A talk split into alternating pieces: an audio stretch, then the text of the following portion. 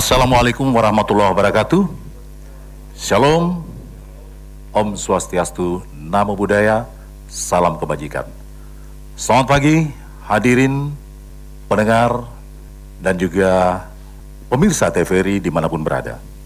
Hari ini, Komisi Pemilihan Umum Kabupaten Fakfak bekerja sama dengan Radio Republik Indonesia Fakfak dan TVRI melaksanakan debat publik putaran kedua pada debat publik putaran kedua ini diikuti oleh dua pasangan calon. Izinkan saya, Ical, untuk memandu acara ini sebagai moderator yang mengusung tema implementasi falsafah satu tunggu tiga batu dalam pelaksanaan pembangunan daerah menuju persatuan dan kesatuan bangsa. Untuk itu hadirin, Debat publik ini sangat penting, di mana ini adalah penyampaian ide dan gagasan dari uh, masing-masing pasangan calon. Ditawarkan kepada pemilih, dan tentunya ini menjadi sebuah pilihan yang sangat penting bagi pemilih untuk memilih paslon masing-masing. Hadirin dan pendengar, juga pemirsa, segera saya undang pasangan calon yang akan melakukan debat pada hari ini di debat publik putaran kedua pemilihan bupati dan wakil bupati Kabupaten Fakfak tahun 2020.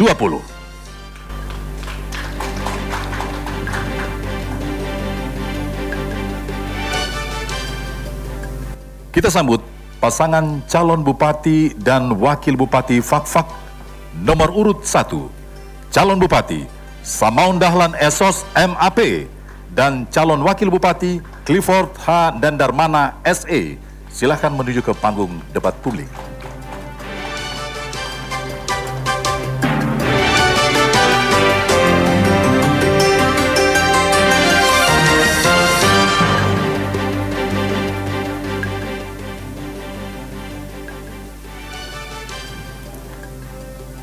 Dan hadirin inilah pasangan calon bupati dan wakil bupati Fakfak nomor urut 2 calon bupati Untung Tamsil Esos MSI dan calon wakil bupati Yohana Dinahindom SEMM. Silakan menuju ke panggung debat.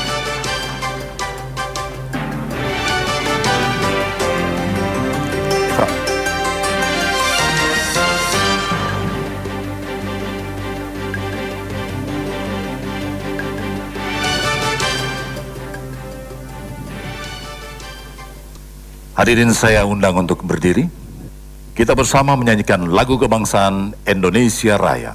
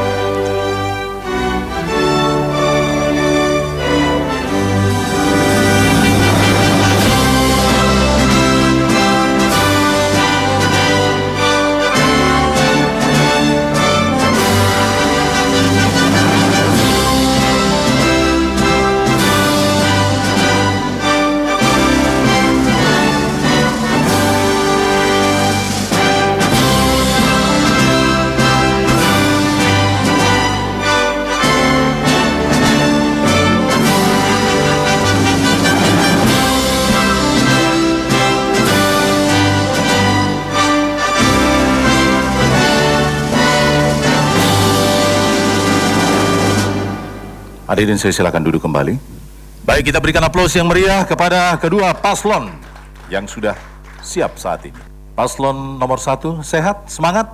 Paslon nomor dua sehat, semangat. Kita kasih tepuk tangan lagi, kasih semangat lagi. Baik hadirin dan pendengar serta pemirsa, sebelum memulai debat, tentu kita punya tata tertib baik itu untuk paslon maupun untuk undangan. Saya akan menyampaikan tata tertib debat publik yang pertama untuk pasangan calon. Bagi pasangan calon, satu, hadir lengkap pasangan calon bupati dan wakil bupati. Dua, mentaati durasi yang ditentukan. Tiga, menyampaikan bahasan tema sesuai dengan fokus dan tidak melebar. Empat, dilarang menyerang persoalan pribadi di luar tema yang ditentukan. Lima, dilarang menyerang fisik dan sara kandidat lain. Enam, dilarang memprovokasi atau mengintimidasi dalam bentuk ucapan atau tindakan. Dan tujuh, wajib menerapkan protokol kesehatan pencegahan penyebaran COVID-19. Selanjutnya, tata tertib untuk undangan. Satu, wajib menggunakan tanda pengenal yang telah disediakan oleh KPU Kabupaten Fakfak. Dua, dilarang merokok di dalam ruangan selama acara debat berlangsung. Tiga, dilarang membawa alat peraga kampanye, bahan kampanye, atau atribut kampanye. Empat, dilarang meneriakan yel-yel atau bentuk dukungan kepada pasangan calon tertentu yang dapat mengganggu ketertiban acara debat. Lima, dilarang melakukan intimidasi dalam bentuk ucapan dan atau tindakan. Enam, dilarang membawa senjata tajam. Tujuh, dilarang keluar masuk ruangan selama acara debat berlangsung kecuali pada saat jeda iklan. Delapan, wajib menjaga ketertiban selama acara debat. Dan sembilan, wajib menerapkan protokol kesehatan pencegahan COVID-19. Itulah uh, tata tertib yang perlu kita sepakati bersama. Baik, hadirin pendengar dan pemirsa, Debat publik tentunya sangat penting.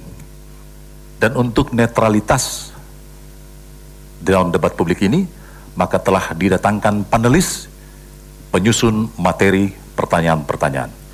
Saya akan memperkenalkan satu demi satu panelis kita yang tentu sangat berkompeten, yang luar biasa, sesuai dengan bidang masing-masing. Yang pertama seorang akademisi Universitas Papua, Sebenarnya beliau pulang kampung untuk acara ini, sekaligus untuk debat publik.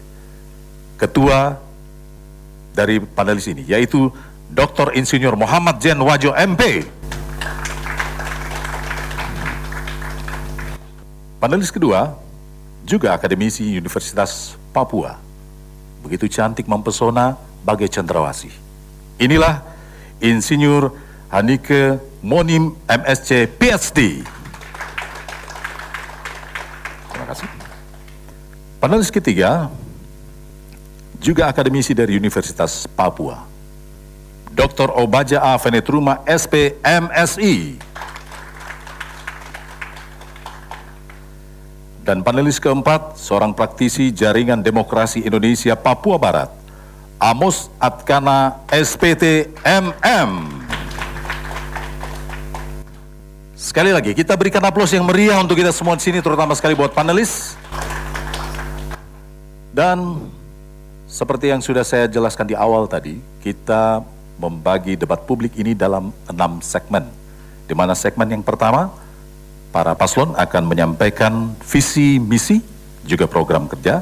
Kemudian dua dan tiga, pendalaman, penjabaran dari apa yang sudah disampaikan dari visi misi. Kemudian ada debat terbuka di uh, empat dan lima, serta yang terakhir ke enam, yaitu pernyataan penutup. Baik, kita akan mulai penyampaian visi misi program oleh pasangan calon dan kita akan undi. Siapa yang duluan? Kalau memang mau undi secara sud, kita sud. Boleh? Kita sud. Kita kasih tepuk tangan dulu buat para panelis kita. Ya, kita ulangi. Satu duluan ya. Oke. Baik. Hadirin pendengar dan pemirsa, kita akan menyaksikan penyampaian visi, visi misi dan program kerja oleh pasangan calon nomor urut 1. Waktu 4 menit dimulai saat Anda berbicara. Baik, terima kasih. Bismillahirrahmanirrahim. Assalamualaikum warahmatullahi wabarakatuh. Salam, selamat pagi dan salam sejahtera untuk kita sekalian.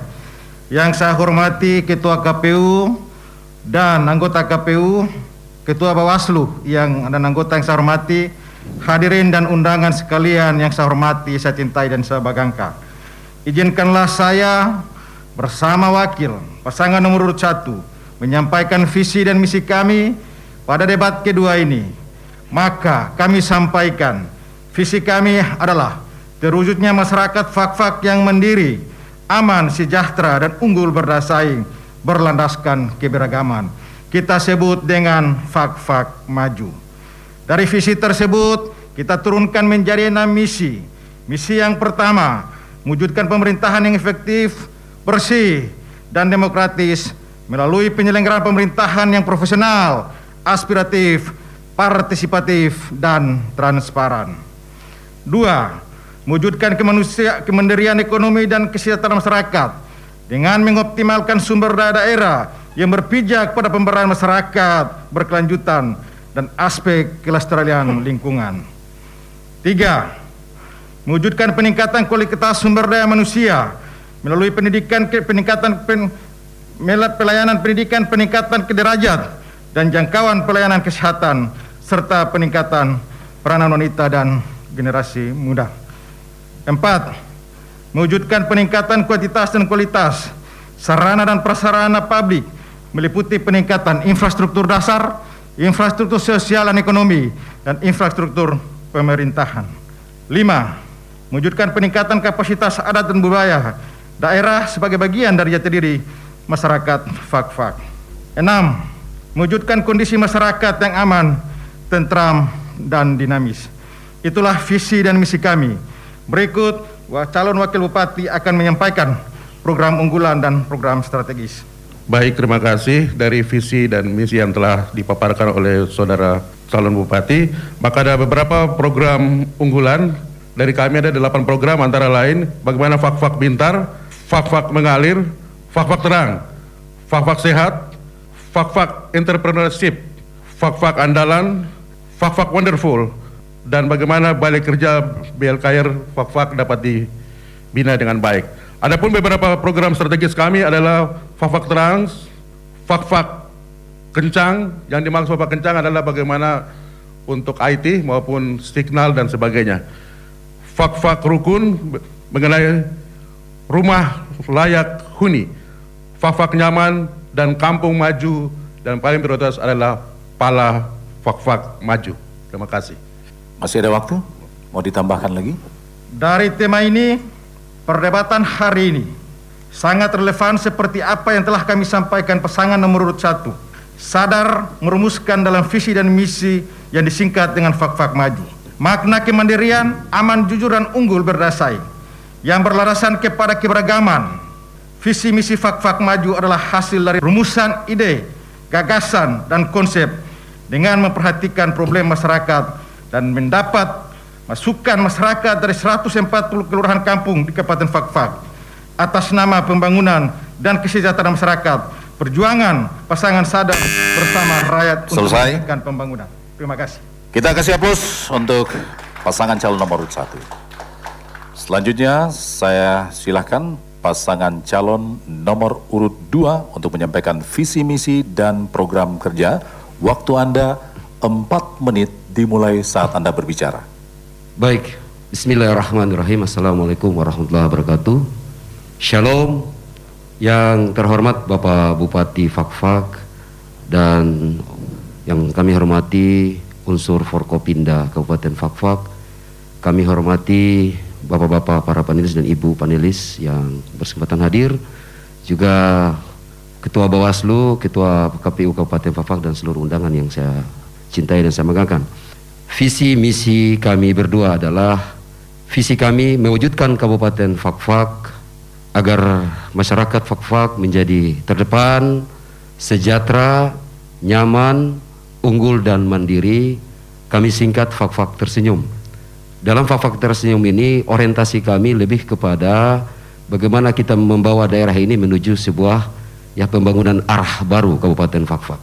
Visi kami dan misi ini meningkatkan kesejahteraan sosial dan ekonomi masyarakat Fakfak yang berkeadilan yang bertumpu kepada penguatan pertumbuhan ekonomi, kerakyatan di bidang pertanian, perkebunan, perikanan kelautan, peternakan, pariwisata, industri dan perdagangan, usaha ekonomi kerakyatan, UMKM, dan bidang unggulan lainnya. Pengembangan struktur perekonomian daerah, fak-fak yang tangguh, kemudian meningkatkan kualitas kehidupan sosial yang berlandaskan agama dan budaya, mencintai nilai-nilai kearifan lokal Kabupaten Fakfak. Kemudian meningkatkan kualitas dan produktivitas sumber daya manusia fak-fak yang akan diraih terutama melalui upaya peningkatan pendidikan dan kualitas kesehatan dan peningkatan produktivitas masyarakat fak-fak. Kemudian pemantapan kinerja pemerintah daerah dengan meningkatkan efektivitas pelayanan publik oleh aparatur Pemda sejalan dengan tuntutan masyarakat akan good governance dan clean government. Termasuk di dalamnya pengelolaan aspek politik, hukum dan HAM. Terkait dengan lima misi ini kami memiliki banyak sekali program sehingga kami tentu diberikan kepercayaan kami akan implementasi program-program tersebut dilanjutkan oleh Mama dengan mewujudkan pemenuhan kebutuhan pangan, mewujudkan kemandirian ekonomi, mewujudkan peningkatan derajat kesehatan masyarakat, mewujudkan peningkatan kualitas pendidikan dan sumber daya manusia, mewujudkan pemenuhan kebutuhan serana prasarana, infrastruktur pemukiman dan membuka akses, akses ke daerah-daerah terisolir dan tertinggal, mewujudkan peningkatan kualitas kehidupan beragama, mewujudkan pelestarian adat dan budaya mewujudkan tata kelola pemerintahan yang kuat, bersih dan berwibawa serta anti korupsi. Selanjutnya di dalam implementasi program kami, kami berdua jika diberikan amanat oleh rakyat, ada program-program strategis yaitu kami akan mendorong bantuan stimulan dalam rangka Covid ini kami akan memberikan 2000 bantuan stimulan kepada penguatan ekonomi atau sektor real masyarakat kecil. Selanjutnya dari sisi infrastruktur, kami akan membangun 2000 rumah layak huni kepada masyarakat kita yang sementara ini kami lihat masih ada kekurangan-kekurangan. Dari sisi pendidikan, kami membagi tiga pendidikan yaitu pendidikan formal, pendidikan non formal dan tentu pendidikan informal. Sebagai bagian daripada kami akan siapkan generasi-generasi emas Kabupaten Fafak.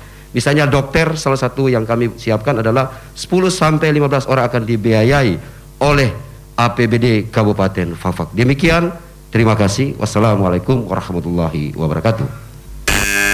Kita kasih aplaus untuk pasangan calon nomor urut 2. Hadirin pendengar dan pemirsa, kita akan masuk pada segmen yang kedua, di mana pada segmen yang kedua ini merupakan penjabaran dan pendalaman dari visi misi yang telah disampaikan. Dan ini akan terukur lewat pertanyaan dari panelis nantinya akan uh, saya serahkan kepada pasangan calon untuk memilih amplopnya. Baik untuk itu, di sesi yang pertama saya silakan pasangan calon nomor urut 2 untuk mengambil amplop pertanyaan yang tersedia dan selanjutnya akan dibacakan. Nomor berapa? Delapan. Baik, baik soal masih dalam keadaan tersegel. Paslon nomor urut 2 didengar dengan baik karena saya akan membaca hanya sekali saja. Sebagai kabupaten yang mendapatkan dana otonomi khusus, maka sudah seharusnya prioritas pembangunan diarahkan kepada perbaikan pelayanan di bidang pendidikan dan kesehatan. Pertanyaan, bagaimana strategi saudara dalam memanfaatkan dana otonomi khusus untuk menciptakan sumber daya manusia OAP Mbaham yang cerdas, berkualitas, serta berdaya saing global. Waktu Anda dua menit dimulai saat Anda berbicara. Baik, terima kasih. Kami berdua dari sisi strategi penguatan kapasitas sumber daya pendidikan juga sumber daya kesehatan kita tentu kami akan mempersiapkan dari sisi pendidikan eh, anak-anak uh, kita yang kemudian dari sisi formalnya dari SD hingga sampai dengan SMA kami khususnya di SMA yang kami siapkan generasi emas untuk mempersiapkan tenaga-tenaga kedokteran yang ada kurang lebih sekitar 10 sampai 15 anak-anak orang asli Papua yang nanti kami akan inventarisir ini secara baik. Tentu juga kami akan bekerja sama melakukan MOU bersama pemerintah Provinsi Papua karena kenapa demikian? Bahwa urusan SMA SMK setingkatnya telah menjadi kewenangan urusan provinsi sesuai amanat Undang-Undang 23 tahun 2014 tentang pemerintahan daerah. Akan tetapi sebagai hak otonom daerah tentu kami akan mengidentifikasi secara baik dan melakukan sebuah proses. Bahkan kami akan melakukan pola asrama untuk mempersiapkan anak-anak yang akan menjadi dokter untuk dibiayai oleh APBD dari sisi uh, kaitan dengan pendidikan pendidikan ini seluruh infrastruktur yang akan baik sarana ya meja bangku dan sebagainya dan fasilitas termasuk memperhatikan hak-hak guru untuk mendapatkan insentif baik TKD maupun sertifikasi yang telah diamanatkan oleh pemerintah pusat dan juga pemerintah Kabupaten Fakfak. Demikian. Waktu Anda masih ada? Mau ditambahkan silakan. Waktu.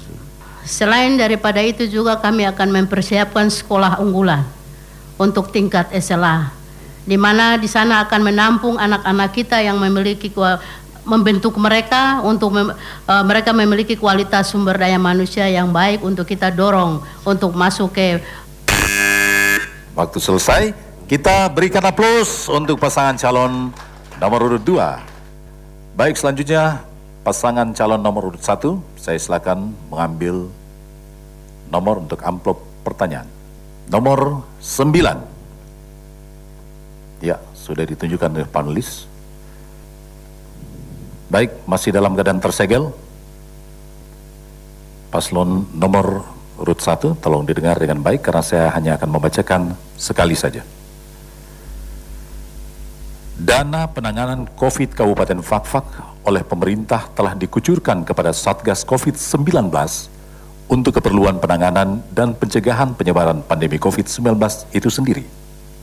Pertanyaan, langkah-langkah apa yang akan saudara lakukan sebagai penanggung jawab dalam memastikan tingkat capaian dan penggunaan dana penanganan COVID-19 di Kabupaten Fakfak sesuai dengan peruntukannya. Waktu Anda dua menit dimulai saat Anda berbicara. Baik, terima kasih. Transparansi pemerintah dan pertanggungjawaban anggaran yang memadai harus dilakukan oleh seorang kepala daerah. Terkait dengan dana COVID-19, prosedur ini tetap kami merujuk pada Peraturan Menteri Keuangan Republik Indonesia nomor 643 PMK 005 garing 2020 tahun 2020 tentang mekanisme pelaksanaan anggaran belanja atas bantuan anggaran pendapatan dan belanja negara dalam penanganan pandemi COVID virus di SARS 19 dan Permendagri nomor 20 tahun 2020 tentang percepatan penanganan COVID-19 di lingkungan pemerintah daerah. Seperti apa yang kami sampaikan bahwa informasi leadership memberikan ruang partisipasi dan transparansi publik. Oleh karena itu, sangat berkenan mendapat pengawasan dan koreksi oleh publik agar kita bisa capai pada prinsip-prinsip good governance. Kita apresiasi bahwa penanganan COVID-19 di Kabupaten Fakfak cukup ketat di setiap pintu masuk bandara dan pelabuhan. Hal ini dilakukan untuk menekan tingkat penyebaran COVID-19. Terima kasih. Bahkan sebagai pemerintah daerah wajib untuk mengaudit semua dana menyangkut Satgas COVID-19 sehingga ini dapat diimplementasi langsung kepada seluruh masyarakat Fakfak. Maka pemerintah daerah dalam hal ini kepala daerah mempunyai kewajiban untuk memberikan audit transparansi tentang semua penggunaan dana negara tersebut. Terima kasih. Ya, selesai kita berikan aplaus untuk paslon nomor urut satu. Baik hadirin pendengar dan pemirsa, kita masuk pada sesi yang kedua, masih di segmen kedua. Pada sesi yang kedua ini, panelis akan memilih satu soal untuk dijawab oleh paslon nomor urut 1 maupun paslon nomor urut 2. Artinya, satu pertanyaan buat dua paslon. Saya silakan untuk panelis memilih satu soal. Baik, masih tersegel untuk paslon nomor satu dan paslon nomor dua. Mohon untuk mendengarkan dengan baik. Saya awali untuk paslon nomor urut satu.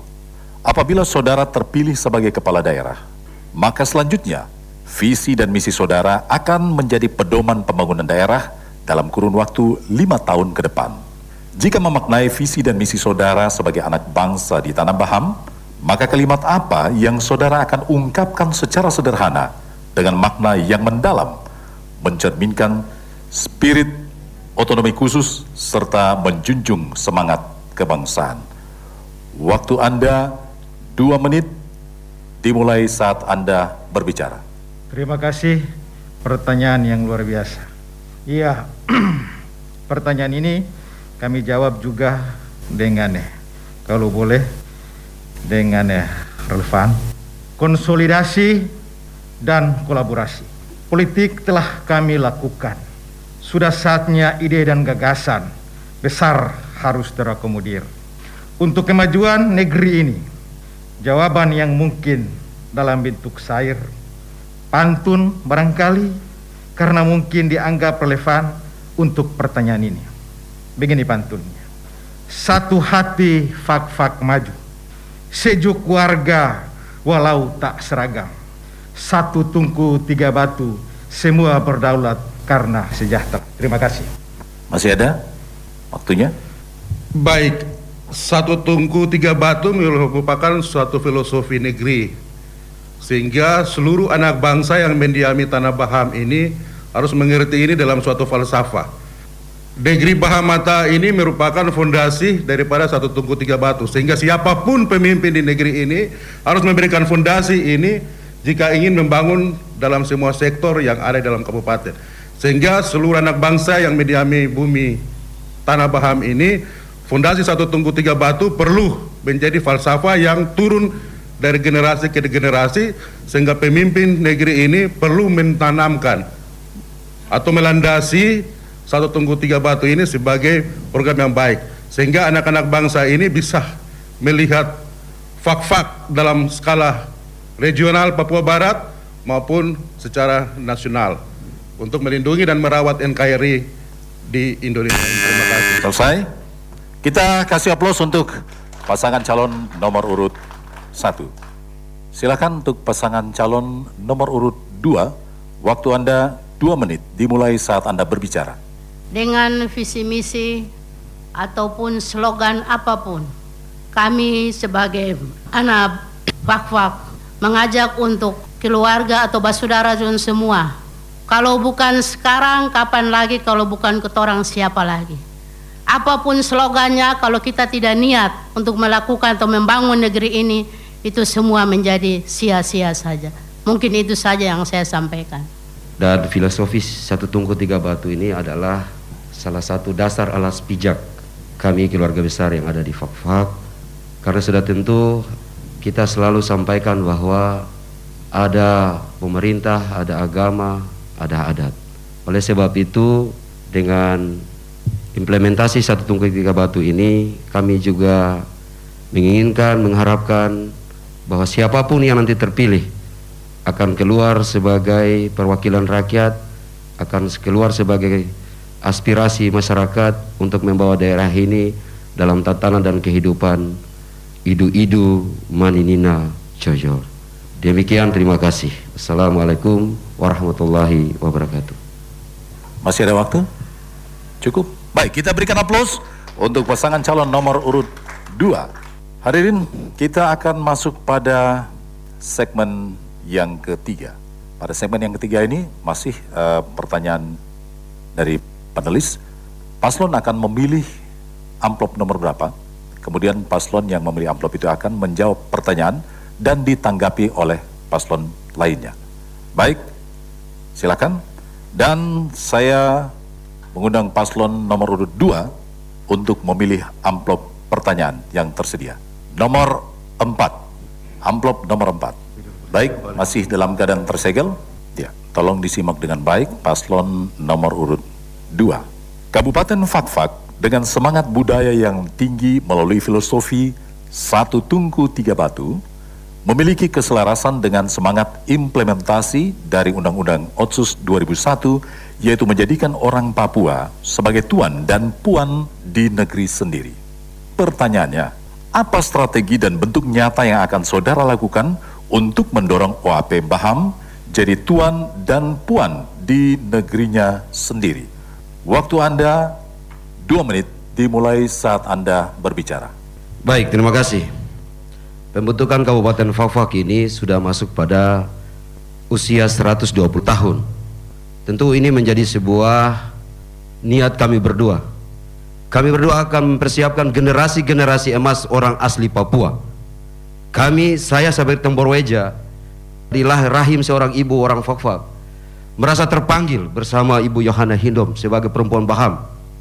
Oleh sebab itu kami memiliki beberapa keinginan dan impian-impian kami berdua untuk mempersiapkan generasi-generasi emas.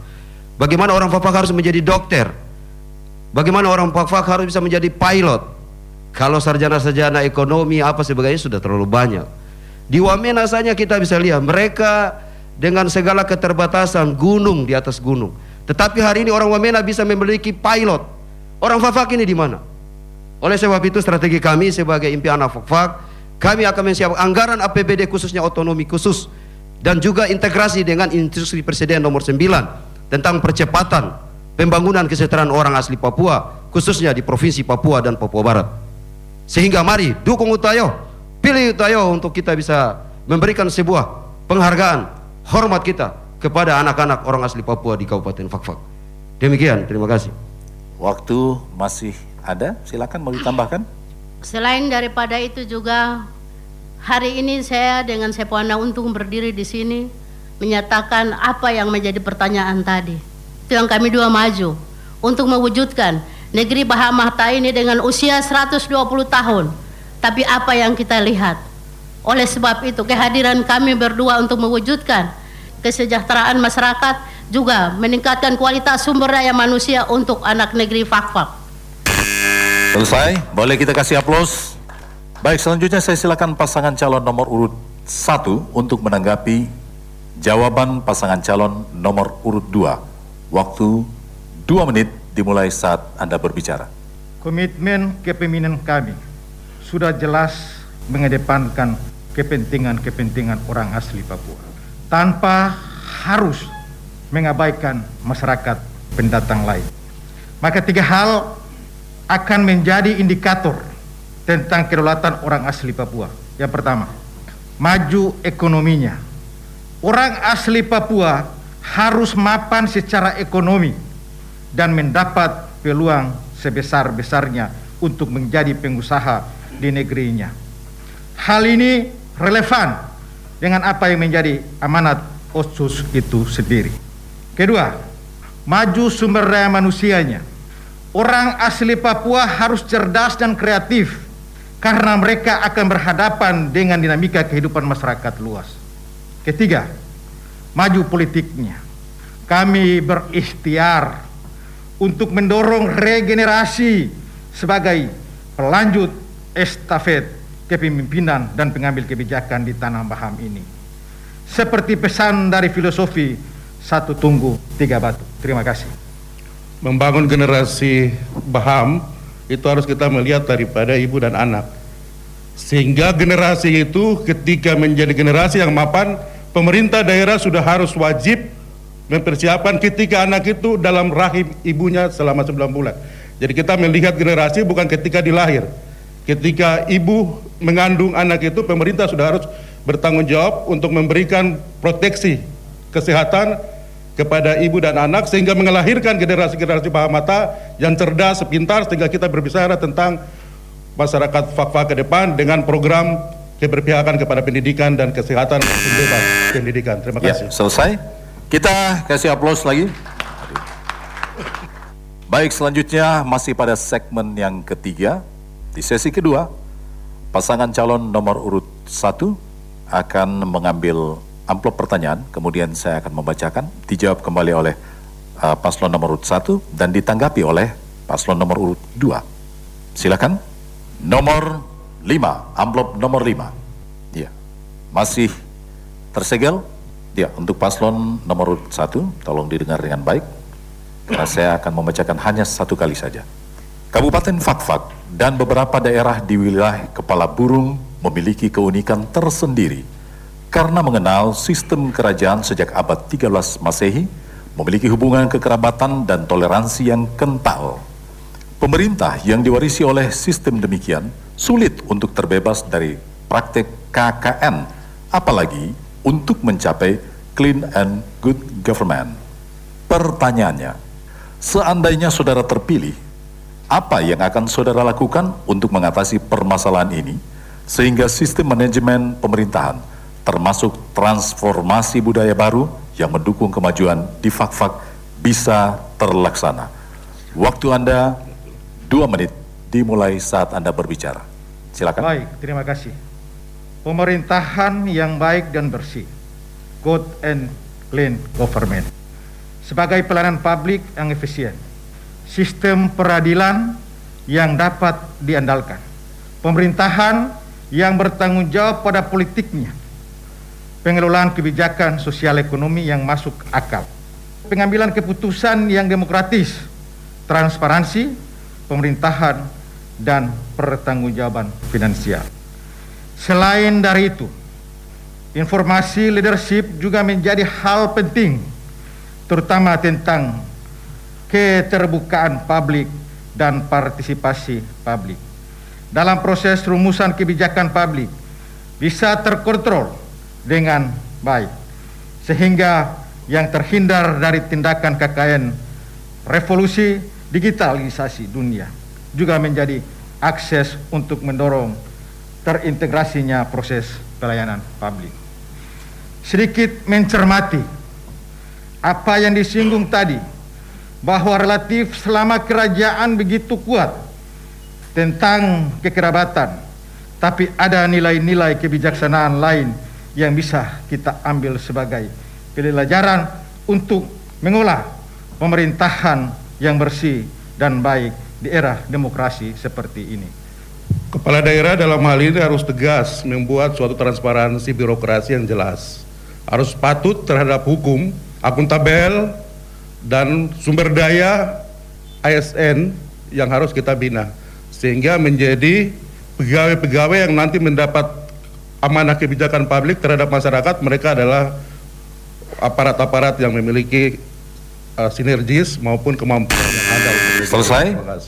Baik, kita kasih aplaus.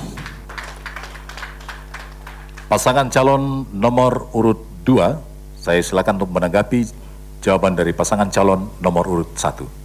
Perwujudan tata kelola pemerintahan yang kuat, bersih, dan beribawa serta anti korupsi, yang di mana pemerintah memiliki tanggung jawab untuk menata birokrasi ini secara baik, sehingga sebagai dinas-dinas teknik yang terkait melakukan pelayanan-pelayanan terhadap masyarakat sesuai dengan prosedur dan aturan-aturan yang telah ditetapkan berdasarkan aturan atau ketetapan-ketetapan yang telah ditentukan. Yang kedua, terwujudnya pelestarian adat dan budaya yang di mana terkait dengan tadi uh, pertanyaan uh, wilayah petuanan yang di mana kami uh, berharap atau memiliki rencana untuk menata tata kelembagaan adat Fakfak. Selain daripada itu untuk wilayah tata wilayah petuanan yang kami akan membenahi setiap wilayah-wilayah itu ada rumah-rumah adat atau rumah-rumah raja-raja yang akan kami benahi secara baik sehingga di situlah uh, dampak atau terlihat bahwa ada tujuh petuanan yang ada di Kabupaten Fakfak termasuk Dewan Adat. Baik, Kabupaten Fafak ini dengan bahasanya ada 143 bahasa. Tentu dilatar belakangi dengan ada sekitar tujuh ya dari keluarga besar kita yang ada dari suku ini. Oleh karenanya Dewan Ada menjadi representasi penguatan kelembagaan dan penghormatan kita terhadap ya petuanan-petuanan. Kami akan melihat kampung-kampung adat sesuai implementasi ya Undang-Undang Nomor 6 tentang desa. Ada kampung adat yang diorientasikan ke sana. Kami akan memberikan penguatan untuk membantu pemerintah jika kami berdua diberikan amanat oleh masyarakat adat di Kabupaten Fakfak. Makasih. Ya, selesai. Kita kasih aplaus hadirin. Baik hadirin pendengar dan pemirsa, makin semangat, makin seru. Dan nantinya kita juga akan melihat bagaimana debat terbuka dari masing-masing pasangan calon. Pada debat terbuka nanti di segmen keempat, masing-masing pasangan calon akan memberikan pertanyaan kepada pasangan, calon lainnya. Itu di segmen keempat. Jadi jangan ke mana-mana, debat publik akan segera kembali setelah jeda.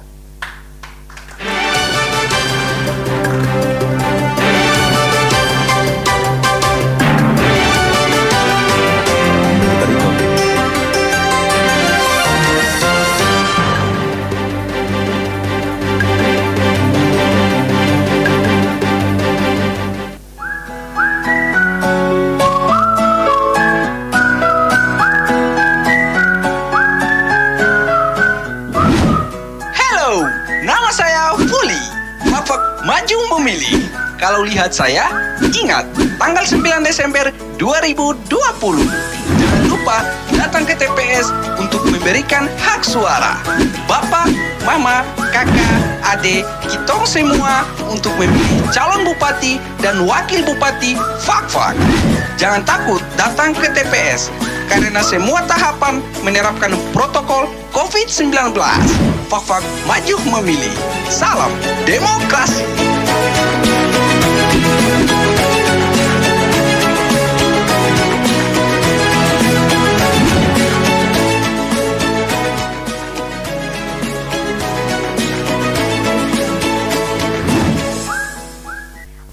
Baik hadirin pendengar dan pemirsa, kita akan masuk pada segmen yang keempat.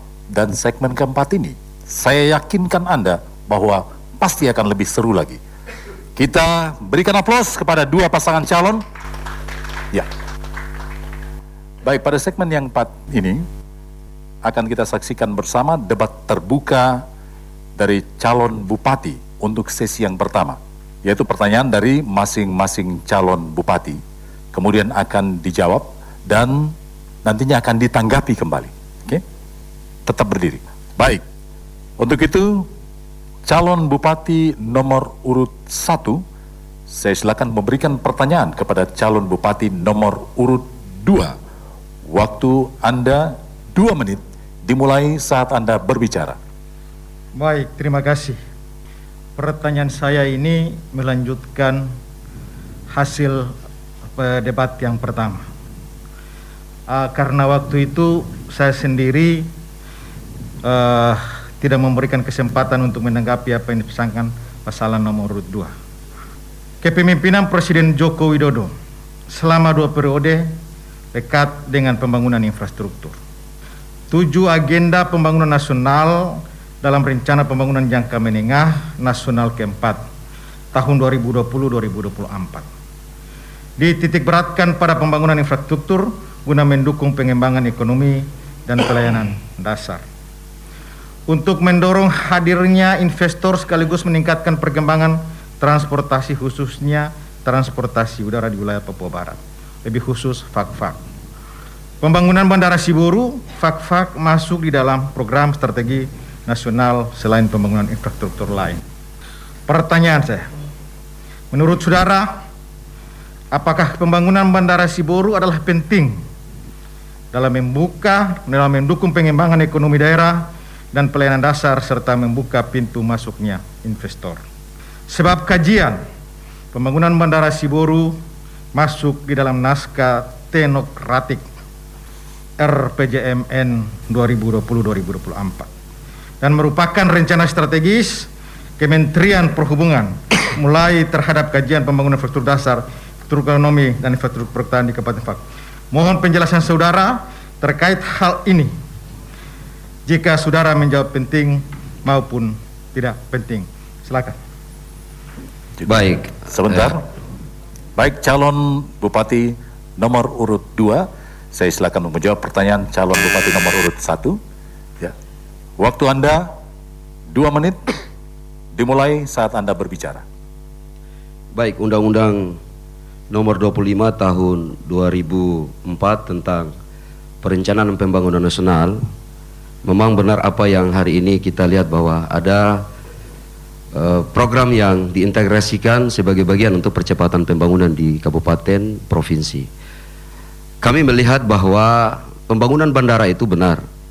Pembangunan itu benar karena tentu akan mendongkrak ekonomi daerah.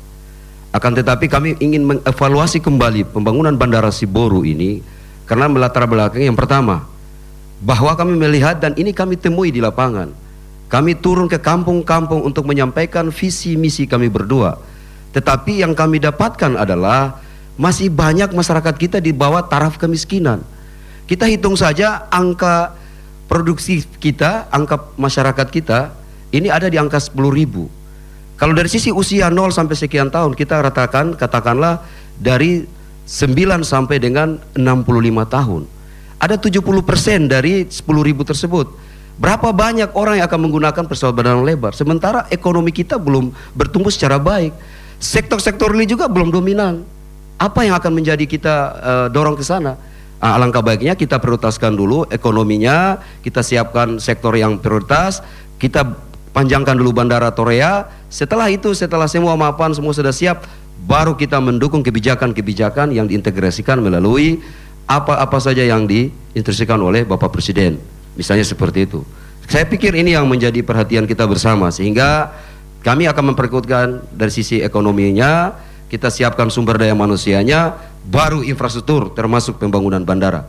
Memang penting tetapi kami akan mengevaluasi dari sisi mempersiapkan pembangunan ekonomi masyarakat.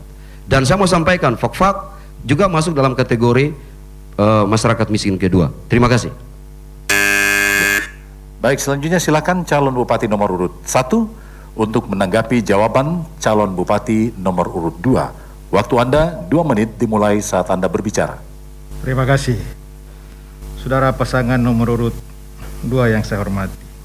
Kita bicara terkait infrastruktur. Ya, infrastruktur Bandara Siwuru bukan dibiayai dari APBD Kabupaten Fakfa.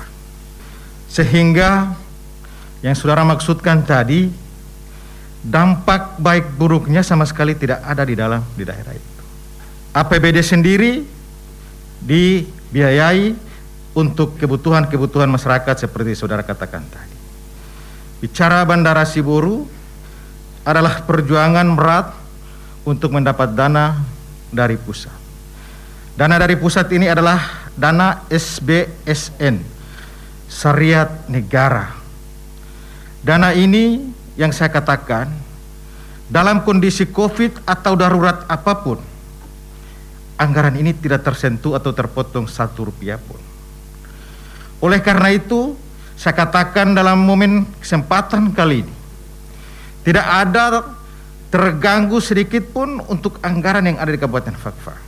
Oleh karena itu, saudara pasangan nomor dua, saya katakan bahwa saya tidak sejalan dengan apa yang saudara pikirkan. Berpikir untuk sesuatu yang besar, pasti kita akan lakukan sesuatu yang besar. Dengan tidak mengurangi apa yang dilakukan, yang dipikirkan oleh pemerintah daerah dan masyarakat Kabupaten Fakfak saat ini. Terima kasih. Masih ada waktu? Mau ditambahkan? Cukup. Cukup. Baik, kita kasih aplaus. Hadirin pendengar dan pemirsa. Baik, selanjutnya pada sesi yang kedua masih di segmen keempat. Calon Bupati nomor urut 2 akan memberikan pertanyaan kepada calon Bupati nomor urut 1. Untuk itu, saya silakan waktu dua menit dimulai saat Anda bicara. Baik, tadi dalam pertanyaan paslon satu bahwa ini disampaikan harus memperkuat ekonomi masyarakat orang asli Papua. Tetapi yang kami hadapi, yang kami lihat dalam kenyataan di lapangan, apa yang disampaikan itu dalam kurun waktu ini tidak terlihat secara baik. Kontraktor saja kita belum lihat siapa yang sebenarnya guru apa kontraktor yang sudah mapan sebagai guru yang bisa bisa merangkul saudara kita yang lain. Ini menjadi soal. Padahal Bapak dalam paslon sendiri ya salah satu yang hari ini naik ada mengelola di infra di dinas yang terkait. Nah sehingga kami melihat bahwa hal ini tentu tidak uh, tidak sesuai dengan apa yang disampaikan tadi. Sehingga bagaimana langkah-langkah Bapak berdua jika nantinya terpilih untuk bisa mendukung anak-anak orang asli Papua dalam pemerintahan pembangunan khususnya memberikan pekerjaan dan sebagainya termasuk ya kita lihat masih ada kesenjangan-kesenjangan yang terjadi. Kami datang ke Karas di RT di RT yang di Karas itu saja masih masyarakatnya sangat miskin. Kami datang ke Tomage, infrastruktur pelayanan dasar khusus airnya saja mereka sulit. Penerangan, kami datang ke Wefra, ini sulit ini kita lihat itu. Bagaimana langkah-langkah strategi Bapak untuk mendukung saudara kita dari sisi pengusaha kontraktor juga eh, bagaimana penguatan terhadap eh, pembangunan yang ada di kampung-kampung khususnya masyarakat orang asli Papua. Terima kasih. Cukup? Masih ada waktu? Cukup. Baik. Selanjutnya calon bupati nomor urut 1. Silakan untuk menjawab pertanyaan calon bupati nomor urut 2. Waktu Anda 2 menit dimulai saat Anda berbicara. Baik, terima kasih. Kalau kita bicara terkait dengan kontraktor orang asli Papua, saat saya jadi kepala dinas PU, dalam setiap tahun, paling sedikit orang asli Papua mendapat pekerjaan di dinas PU itu 70 persen, rata-rata kontraktor. Hal yang menjadi kendala besar untuk orang Papua sendiri yang saya katakan, bahwa mulai sekarang kita harus menyiapkan diri karena apa? Implementasi undang-undang di setiap tahun itu pasti terjadi perubahan. Dari angka 1 sampai 1 miliar masih bisa ditunjuk dan diberikan kesempatan kepada orang asli Papua. Tetapi di atas 1 miliar mereka harus bergelumut atau berpacu untuk ikut dalam proses lelang secara online. Ini yang akan menjadi kendala. Oleh karena itu, generasi kontraktor yang ada harus kita siapkan mereka sedini mungkin belajar dari bawah untuk ke depan mereka bisa menjadi tuan Yesus. Saya pikir bahwa tidak ada yang tidak mungkin. Tidak ada yang tidak mungkin. Kembali kepada kita punya anak-anak ini dan saya yakin dan percaya suatu saat saya akan pasti dipercayakan maka akan hadir pengusaha besar anak-anak Papua di negeri Bahamata ini. Terima kasih. Masih ada waktu, silakan mau ditambahkan. Cukup. Cukup. Baik, calon bupati nomor urut 2, saya silakan untuk menanggapi jawaban dari calon bupati nomor urut 1. Waktu Anda 2 menit dimulai saat Anda berbicara. Baik, terkait dengan penguatan kapasitas anak-anak asli Papua, karena kita sudah tahu bahwa ada ya impres tentang bagaimana memberikan proporsi yang lebih besar terhadap anak-anak kita, saudara kita yang memang ada pada uh, aktivitas mereka sebagai kontraktor atau entrepreneurship ini. Oleh sebabnya kami juga menginginkan jika kami maupun paslon nanti terpilih ini menjadi sebuah orientasi bersama. Fafak ini sudah maju, sudah kabupaten yang tertua, kabupaten yang tentu memiliki ya sumber daya sumber daya orang asli Papua yang sudah mumpuni. Tetapi kalau kita bandingkan saudara kita yang ada di Sorong, kita datang ke Kaimana, mereka diberikan porsi yang cukup baik. Perhatiannya luar biasa oleh pemerintah daerah. Akan tetapi hari ini kenyataannya berbeda. Mereka hanya mendapat pekerjaan yang di bawah 200-300 juta padahal sesungguhnya pemerintah telah memberikan ketetapan itu.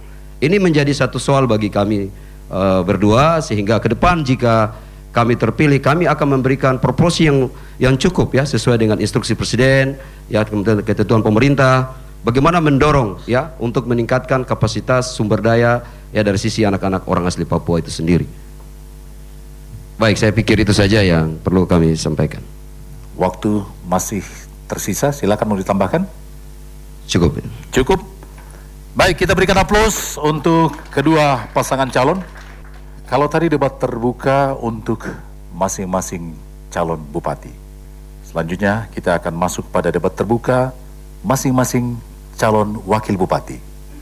Jangan ke mana-mana, kita akan kembali setelah jeda.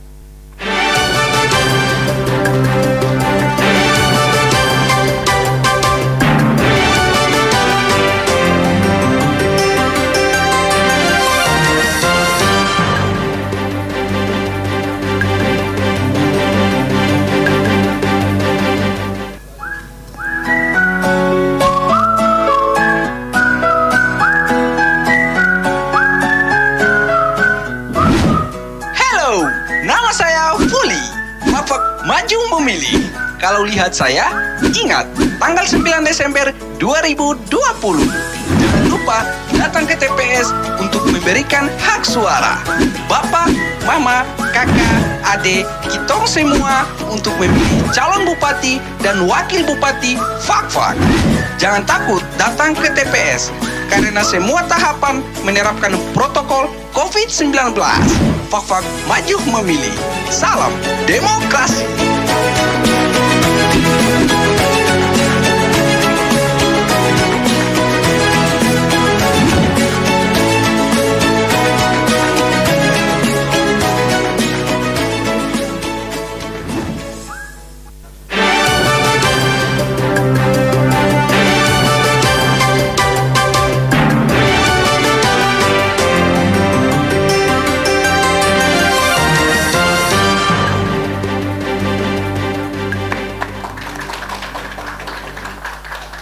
Hadirin pendengar dan pemirsa, kita kembali di debat publik putaran kedua pemilihan Bupati dan Wakil Bupati Kabupaten Fakfak tahun 2020 dan kita masuk pada segmen yang kelima. Kalau tadi debat terbuka masing-masing calon bupati dan tentunya sudah mendapat penilaian khusus dari pendengar pemilih kita. Selanjutnya kita akan masuk pada debat terbuka calon wakil bupati. Untuk itu saya silakan calon wakil bupati nomor urut 2 untuk memberikan pertanyaan kepada calon wakil bupati nomor urut 1. Waktu Anda 2 menit dimulai saat Anda berbicara. Baik, kita merujuk kepada instruksi Presiden nomor 9 tahun 2020 yang di mana tindak lanjut dari Peraturan Presiden nomor 20 nomor 18 tahun 2020 terkait dengan uh, perencanaan pembangunan daerah uh, perencanaan pembangunan jangka mengenai yang di mana integrasi program pemerintah daerah dan pusat. Oleh sebab itu sejauh mana calon bupati wakil bupati nomor urut satu begitupun saya sebagai calon bupati nomor urut dua yang sebagai anak negeri Bahamata kita bisa dapat uh, mensinergikan program dan kegiatan pembangunan daerah ini untuk meningkatkan kualitas sumber daya manusia. Kita berangkat dari titik program prioritas yang mana yang nanti merujuknya meningkatkan sumber daya manusia di Kabupaten Fakfak. Sudah? Waktunya masih ada? Cukup. Baik. Selanjutnya calon wakil bupati nomor urut 1. Silakan menjawab pertanyaan dari calon wakil bupati nomor urut 2. Waktu Anda dua menit dimulai saat Anda berbicara. Terima kasih. Dengan demikian, pasangan Samaun dan Darmana mengusung tema atau dengan visi misi fak-fak maju. Fak-fak maju itu kita melihat daripada sisi nasional karena di konsep negara kita itu Indonesia maju. Maka sinergitas antara pembangunan tidak mungkin suatu daerah kabupaten kontra pembangunan terhadap program nasional. Jadi saya kira apa yang ditanya tadi ketika melihat visi misi daripada pasangan sadar sangat jelas tertuang di sana. Baik yang berikut mengenai pendekatan pemberdayaan sumber daya manusia. Seorang kepala daerah harus mampu menciptakan itu seperti yang tadi saya katakan. Suatu generasi yang cerdas itu sudah harus mendapat proteksi perlindungan kesehatan dari ibu dan anak ketika anak itu dalam kandungan rahim ibunya sampai lahir sehingga kami juga mempunyai program-program khusus dalam unggulan untuk mencerdaskan kehidupan bangsa dan masyarakat fakfa ke depan. Kami berdua dalam konsep ke depan untuk menciptakan sumber daya manusia yang baik, kami telah menyiapkan suatu program yang namanya Fak-Fak Pintar. Ini merupakan launching nanti ketika ke depan kita ingin supaya semua generasi yang di Fakfak ini bukan hanya kepada OAP. Karena satu tungku tiga batu di Fakfak semua yang mendiami tanah Baham wajib mendapat perhatian penuh daripada pemerintah sehingga anak yang bersekolah dari tingkat sekolah dasar SMP sampai SLTA bisa mendapat bebas SPP. Yang berikut tentang sehat. Kita perlu anak-anak fak-fak itu sehat Pemerintah harus hadir di sana untuk memberikan perhatian kepada kesehatan itu agar generasi SDM-nya cerdas. Maka kami juga menyediakan tentang Selesai. kartu Ya, fak-fak selesai. sehat. Terima kasih. Baik, selanjutnya calon wakil bupati nomor urut 2. Silakan untuk menanggapi jawaban dari calon wakil bupati nomor urut 1. Waktu Baik, Anda dua untuk- menit dimulai saat Untuk Anda bicara. itu eh, dari pasangan nomor urut 2 dengan visi misi fak-fak tersenyum yang di mana kami mendepankan eh, program prioritas adalah eh, ekonomi masyarakat eh, terkait dengan integrasi program 43 kementerian yang tertuang di dalam instruksi Presiden nomor 9 tahun 2020 yang di mana Menteri Desa Tertinggal dan Transmigrasi Pertama, memperkuat pola pendampingan aparatur dan masyarakat kampung, mengembangkan pola pendamping aparatur dan terpadu bersama-sama Menteri Komunikasi dan Informatika untuk membangun kampung digital bersama-sama dengan Menteri Pariwisata dan Ekonomi Kreatif membangun wisata berbasis pembangunan atau pemberdayaan masyarakat, memastikan penguatan sinergi antara kampung berbasis komoditas unggulan. Itu merupakan uh, program prioritas yang kami uh, bentuk di dalam atau tuangkan di dalam visi misi kami sehingga bisa menjawab apa yang menjadi integrasi program sesuai dengan uh, instruksi Presiden uh, nomor 9 tahun 2020. Masih ada waktu, silakan. Mau ditambahkan? Selain daripada itu kami juga mempersiapkan kartu fak-fak tersenyum untuk masyarakat kita baik itu pendidikan, kesehatan juga ekonomi. Cukup? Cukup. Cukup. Baik, kita kasih aplaus untuk uh, pasangan wakil bupati ya. Sudah memberikan pertanyaan tadi dari calon wakil bupati nomor urut 2 dan selanjutnya masih di segmen kelima sesi yang kedua calon wakil bupati nomor urut 1 Silakan memberikan pertanyaan kepada calon wakil bupati nomor urut 2 waktu Anda 2 menit dimulai saat Anda berbicara Baik, terima kasih. Pertanyaan saya sederhana saja, sesuai dengan usungan tema kita pada siang hari ini. Falsafah satu tungku tiga batu merupakan falsafah masyarakat Kabupaten Fakfak yang menjadi fondasi semua apa yang kita lakukan berdasarkan falsafah ini. Falsafah ini bukan suatu kata-kata retorika, tapi harus diamalkan. Untuk itu, saya ingin bertanya kepada paslon nomor dua, Kira-kira kiat atau strategi apa ketika terpilih menjadi kepala daerah atau wakil, bagaimana menciptakan atau program khusus dari visi misi saudara berdua dalam mengamankan atau mengamalkan satu tungku tiga batu di Kabupaten Fakfak. Terima kasih sekian. Waktu masih ada? Cukup? Cukup. Calon wakil bupati nomor urut 2, saya silakan untuk menjawab Baik, pertanyaan sudah. calon sebentar. Menjawab pertanyaan calon wakil bupati nomor urut 1. Waktunya 2 menit dimulai saat Anda berbicara. Baik, sudah barang tentu satu tungku tiga batu merupakan warisan dari leluhur kita. Yang di mana kita harus mengembalikan itu.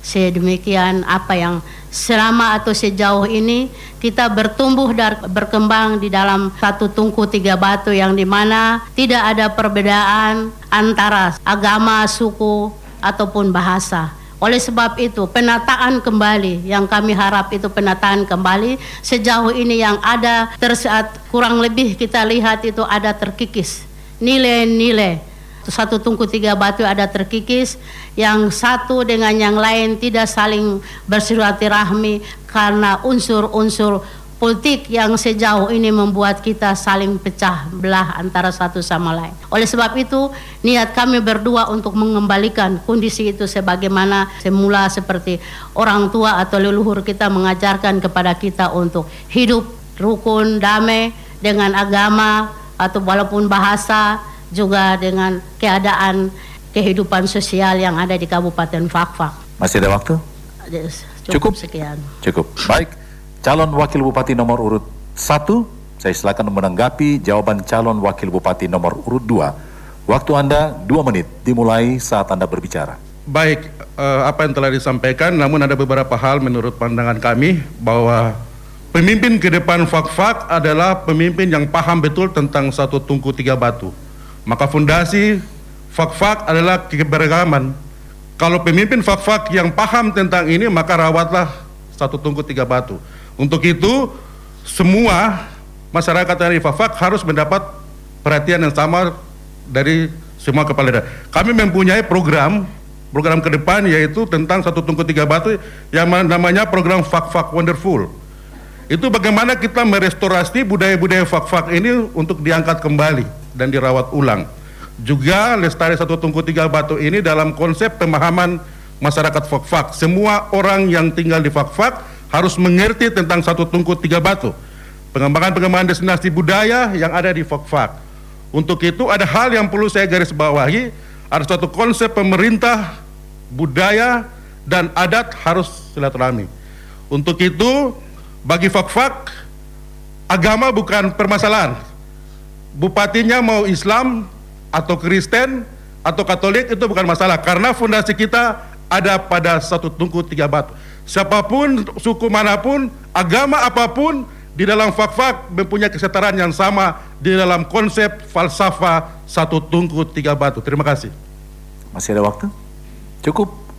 Kita berikan aplaus untuk kedua pasangan wakil bupati ya.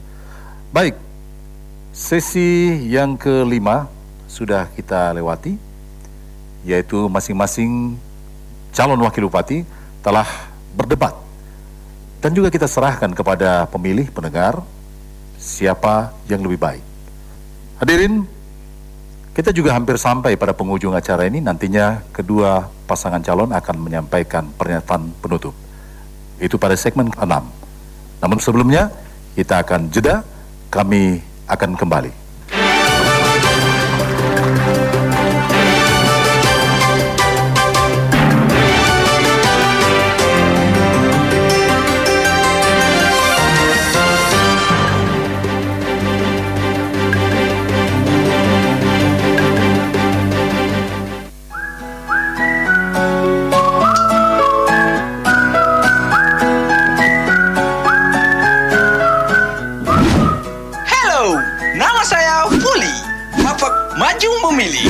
Kalau lihat saya, ingat tanggal 9 Desember 2020.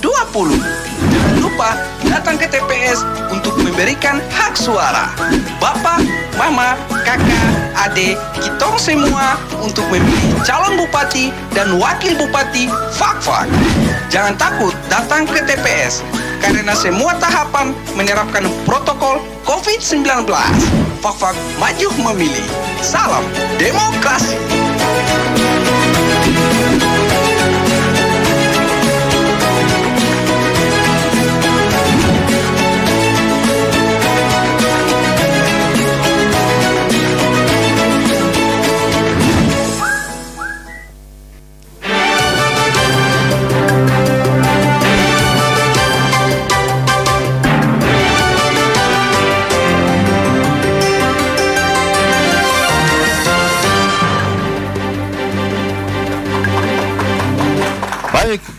Hadirin pendengar dan pemirsa, saya berharap kita semua masih tetap semangat dalam debat publik putaran kedua pemilihan Bupati dan Wakil Bupati Kabupaten Fakfak tahun 2020. Kita akan sampai di penghujung acara ini dengan mendengarkan pernyataan penutup. Pernyataan penutup yang pertama, silahkan pasangan calon nomor urut 2, waktu Anda 2 menit dimulai saat Anda berbicara disampaikan untuk seluruh masyarakat. Fakfak dari Karas 103 sampai di Entomage juga saya punya saudara-saudara yang ada di pegawai negeri. Mari orang berpikir untuk baik masa depan negeri ini untuk kesejahteraan masyarakat meningkatkan kualitas sumber daya manusia ekonomi infrastruktur menjadi dasar penunjang untuk membangun pembangunan di Kabupaten Fakfak pada tanggal 9 Desember tusuk nomor 2. Baik, selanjutnya sebelumnya kami menyampaikan selamat Dirgahayu HUT Kota Fafak ke 120 dengan adanya ditetapkan oleh Presiden pahlawan kita, oyang kami, tete kami, tete oyang Mahmud Singgare, Raja Pik PPS sebagai pahlawan nasional. Juga kepada Bapak Karpenge Gewap yang telah memberikan dasar Oleh sebab itu mari semua bersaudara semua dari Karas hingga Tomage bersama-sama kita datang ke TPS. Kita tentukan pilihan kita sesuai hati nurani kita. Pilih nomor urut dua. Kita menuju arah baru Fakfak. Fakfak harus kembali tersenyum. Ingat tanggal 9 sekali lagi pilih nomor urut dua untuk Tamsil Esos MSI dan Yohana Dina Hindom SEMM. Terima kasih. Masih ada waktu? Cukup? Cukup. Baik, kita kasih aplaus untuk pasangan calon nomor urut 2. Dan selanjutnya pernyataan penutup dari pasangan calon nomor urut 1. Waktu Anda dua menit dimulai saat Anda berbicara. Terima kasih. Jalan perubahan menuju fak-fak maju akan dapat tercapai. Apabila dilakukan dengan kerja keras, kerjasama, dan kerja bersama secara gotong royong. Oleh semua elemen yang ada di negeri ini, dengan semangat persatuan dan gotong royong, kita yakin apa yang menjadi tuan, menjadi tujuan bersama akan berhasil. Untuk itu, tanggal 9 Desember nanti, kami mengajak seluruh masyarakat dari Kalas Pulau Tingga, Pulau Tiga, hingga Wamusan Tanah Rata untuk datang ke TPS. Gunakan hak suara Anda untuk fak-fak maju bersama-sama Undahlan dan Clifford dan Darmana. Coblos nomor urut satu, nomor urut satu pasti menang. Selanjutnya, apa pun perbedaan kita dalam pandangan politik, kita harus tetap bersatu. Membangun fak-fak dalam bingkai satu tungku tiga batu. Pilkada itu urusan kala nomor dua. Yang paling penting kita bersatu di tanah Bahamata. Pilihan nomor satu, insya Allah pasti menang. Pilihan cerdas, pilih nomor satu. Terima kasih. Masih ada? Fak-fak maju mempunyai solusi adalah pemimpin yang mempunyai falsafah satu tungku tiga batu. Pilihlah sadar karena semua etnis Nusantara di Kabupaten Fakfak telah memberikan deklarasi kepada pasangan sadar. Dan kami memberikan prioritas kepada anak-anak negeri Nemeh Mani dalam kuota-kuota khusus SDM, lapangan kerja dan lain. Baik, kita berikan aplaus hadirin pendengar dan pemirsa. Debat publik tentunya sudah kita lalui, baik itu debat publik pertama maupun debat publik kedua. Kita berharap melalui debat publik, masyarakat akan teredukasi secara politis. Kita berharap apa pun yang terjadi, tetapi falsafah hidup kita, satu tungku tiga batu, tetap kita junjung. Itulah yang harus kita jaga. Dan selanjutnya saya undang Bapak Ibu berdiri. Kita bersama menyanyikan lagu Tanah Papua.